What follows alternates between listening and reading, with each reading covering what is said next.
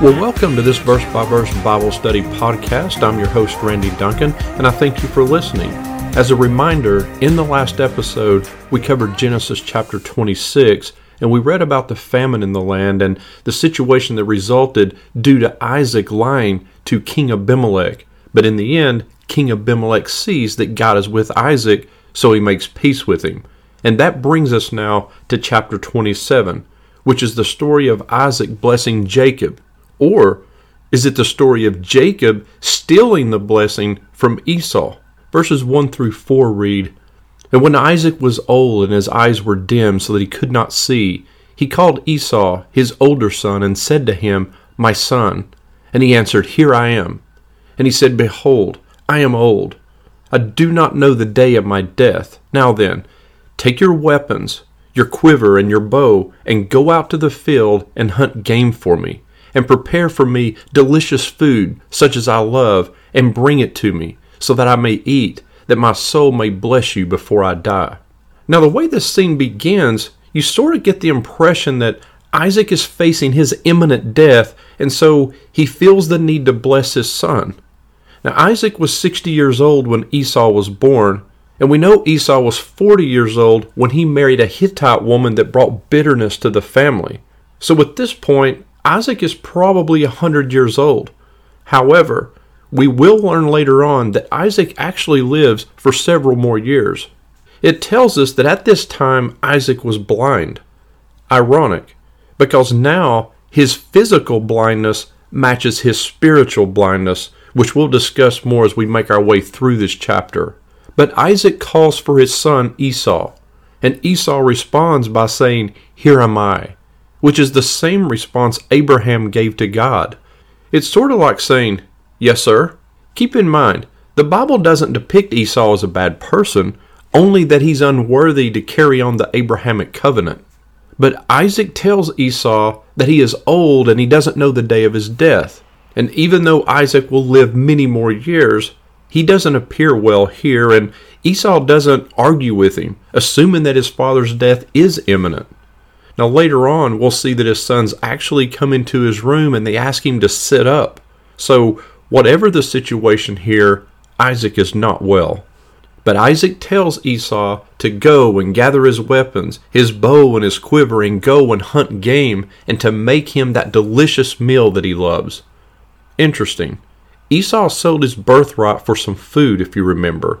And here we see Isaac spiritually blind preparing to bless the wrong son over some food. It's like they're both betraying the spiritual aspects of their lives for the physical aspects. And I think there's a lesson there for all of us. The spiritual is forever, the physical is only temporary. Don't trade the eternal for the temporary. Mark 8:36 tells us, "For what does it profit a man to gain the whole world and forfeit his own soul?" Now, I'm not suggesting Isaac forfeited his soul or anything like that. I'm simply pointing out the importance of placing the spiritual over and above the physical. But Isaac tells Esau to go and to do this that he may bless him. Now, the Hebrew here is literally so that my life, my soul, may bless you. God will actually mediate the blessing through Isaac. Now, just a word about this blessing. The son that was blessed became the primary inheritor of the family heritage, including the social, the economic, and the religious standings. In other words, the elder son became the head of the family, the one who would carry on the family tradition. And more importantly, for this family, it also meant bearing God's promises into the next generation. Remember, Esau earlier despised his birthright and therefore the blessings that went along with it. So, right here, in this moment, Esau could have confessed to Isaac that he had sold his birthright, that he had despised it, forfeited it for a bowl of stew. But he didn't. Now, we tend to focus on Jacob and Rebekah's deception, and rightfully so. But Esau's failure to be honest was also a form of deception. But now, Esau apparently changes his mind. But it's too late. Esau wanted the blessings, but not the requisite lifestyle. And God will not allow this blessing to take place. God already knew this, and he had already told Rebekah that the older son would serve the younger son. No doubt that Rebekah has also told Isaac, and yet, despite that, here we are. Verses 5 through 13 read Now Rebekah was listening when Isaac spoke to his son Esau. So when Esau went to the field to hunt for game and bring it, Rebekah said to her son Jacob, I heard your father speak to your brother Esau. Bring me game and prepare for me delicious food that I may eat it and bless you before the Lord before I die. Now, therefore, my son, obey my voice as I command you. Go to the flock and bring me two young goats, so that I may prepare from them delicious food for your father, such as he loves. And you shall bring it to your father to eat, so that he may bless you before he dies. But Jacob said to Rebekah his mother, Behold, my brother Esau is a hairy man, and I am a smooth man. Perhaps my father will feel me, and I shall seem to be mocking him, and bring a curse upon myself, and not a blessing. And his mother said to him, Let your curse be on me, my son. Only obey my voice, and go, bring them to me. And so this is where it begins. Rebekah makes it her business to know what Isaac and Esau are talking about. She wants to know what's going on. And after she hears this discussion, she goes and tells Jacob about their conversation.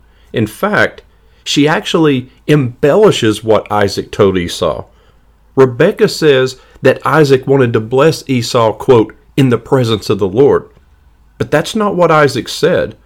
So perhaps Rebecca is adding this part to emphasize to Jacob the importance and the urgency of the situation. They have to act now in order to save the family from Isaac and Esau's spiritual faithlessness. Now, we've had no reason up until now to believe that Rebecca is a deceptive person, but here she thinks that if she doesn't intervene, Esau will receive the blessing that God actually intended for Jacob. And it's amazing how often we think God needs us to act in an immoral way in order to help God out, as if God is incapable of pulling off what he has already decreed will happen. In Isaiah 55:11, God tells us, "So shall my word be that goes out from my mouth. It shall not return to me empty or void, but it shall accomplish that which I purpose, and shall succeed in the thing for which I sent it." No, God doesn't need us to act immorally to bring about his plans. So Rebekah devised a plan to trick Isaac into blessing Jacob. She tells Jacob to go and bring her the two young goats, and she will prepare the food that Isaac loves. Jacob will then present it to Isaac, pretending to be Esau, and will therefore receive the blessing. As a side note, when we read that Rebekah, quote, tells Jacob to do this, the English doesn't capture the full Hebrew meaning there. The Hebrew word here means to command. So she isn't asking or suggesting Jacob do this. She is commanding Jacob to obey her. So Rebecca here is the primary instigator, not Jacob. As one commentator has said, her spiritual values are sound, but her method is deplorable. I mean, she's preparing to exploit her husband's blindness. Furthermore, what we see is that this family's not working together, but they're actually conspiring against one another. I mean, part of this is Isaac's fault because he's not stepping up and being the spiritual leader that he needs to be. So, how does Jacob respond here? It's interesting. Jacob doesn't tell his mother that this is wrong. He doesn't balk at the idea. He doesn't protest the idea at all. He doesn't have any objections to the morality of the plan. He's only worried about whether it'll work or not. He's worried about Isaac figuring out that he is being tricked and that he would then be cursed rather than blessed. So again, it's not about the morality of the idea, it's about the prospect of getting caught. It's interesting. Jacob, who will one day wrestle with God, doesn't have the spiritual fortitude here to wrestle with his own mother or even with his own conscience. Jacob explains to Rebekah that Esau is a hairy man and he is a smooth skinned man, and that would present obvious problems should Isaac reach out and touch him. Now, here's another interesting point Jacob may not have believed that he was doing anything wrong here. Notice what he actually says. Jacob says, Perhaps my father will feel me, and I shall seem to be mocking him, and bring a curse upon myself, and not a blessing. Jacob tells his mother that he shall seem to be mocking him, seem to be tricking him. Jacob may not have thought he was doing anything wrong, since Esau was really the one being deceptive here by not confessing and owning up to the fact that he gave Jacob his birthright. However, Jacob was apparently afraid to tell his father because he knew Isaac favored Esau. In other words, we have a real mess brewing here. So, how does Rebecca then respond to Jacob's concerns of getting caught? She tells Jacob, Let your curse be on me, my son. Only obey my voice and go, bring them to me. And here we see that Rebecca may well have been the strongest person in that family. She was willing to take full responsibility for her plan should something go wrong. She was staking her life on her convictions I mean, she knows the oracle that God had given her, that the older son would serve the younger, and so she takes actions based upon that word of God. And we will see that her plan pays off, but Rebecca is still going to pay a very heavy price for her deception. You know, and this sort of brings up that moral dilemma that we're often faced with in life. Does the end justify the means? And I think there are times when the answer is yes, it does. But there are other times when the answer is no. And so, for example, if, if you were hiding Jews in your basement in Nazi Germany and the SS shows up at your door and asks you if you're harboring any Jews, how do you respond? By telling the truth? By being honest and not telling a lie? Admitting that you have a handful of Jews down in the basement? What happens next? Both you and the Jews that you're attempting to help will be executed. Or do you tell a lie, hope that they're not found, and save everyone's life? You see, in a situation like that, it's just a matter of priorities. Which law of God is more important? And of course, in this case, life is more important. The end, which was saving lives, justified the means, which was lying. Now, don't misunderstand me. I am not at all comparing Rebecca's situation to Nazi Germany. I'm simply using that example for illustrative purposes. And unlike the example I used, Rebecca had other choices. And even though this particular episode will go her way, again, she is going to end up paying a very heavy price for her deception.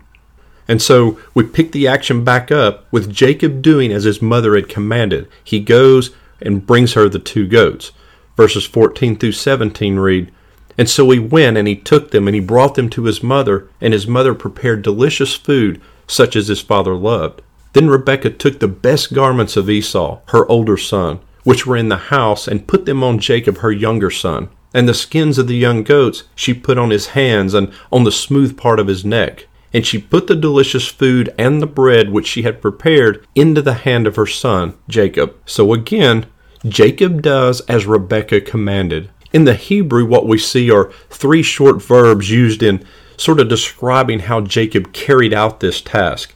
He went, he took, he brought. And it sort of gives the impression that he carried out a task he was dreading with sort of a nervous haste.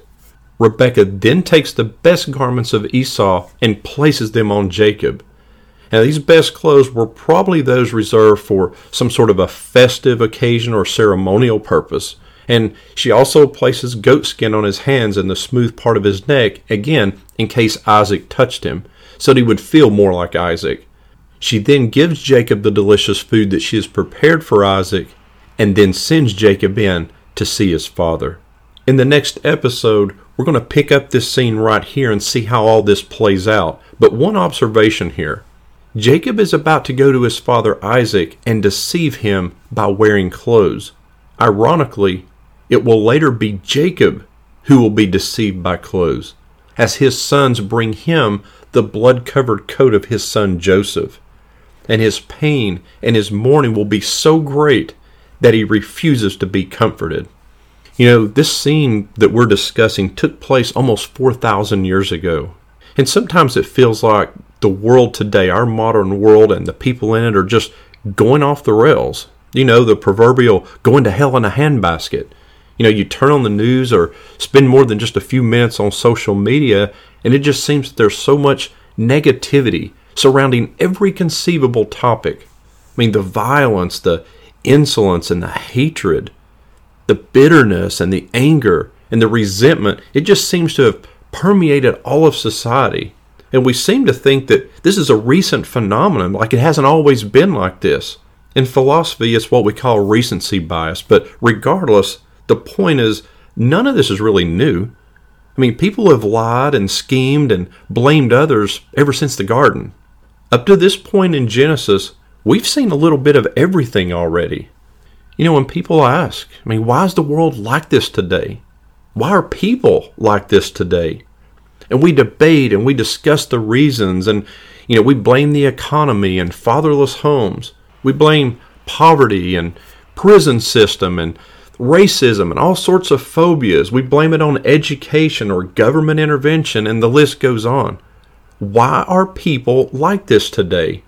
Well, the reality is again that people have always been like this, way before many of the reasons that we debate even existed.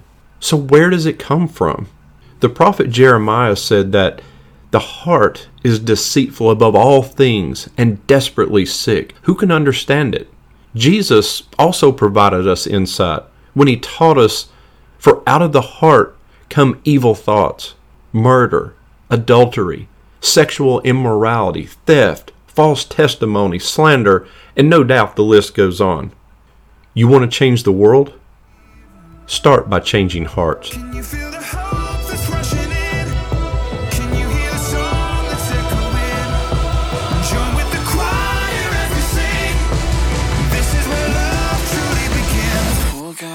With us.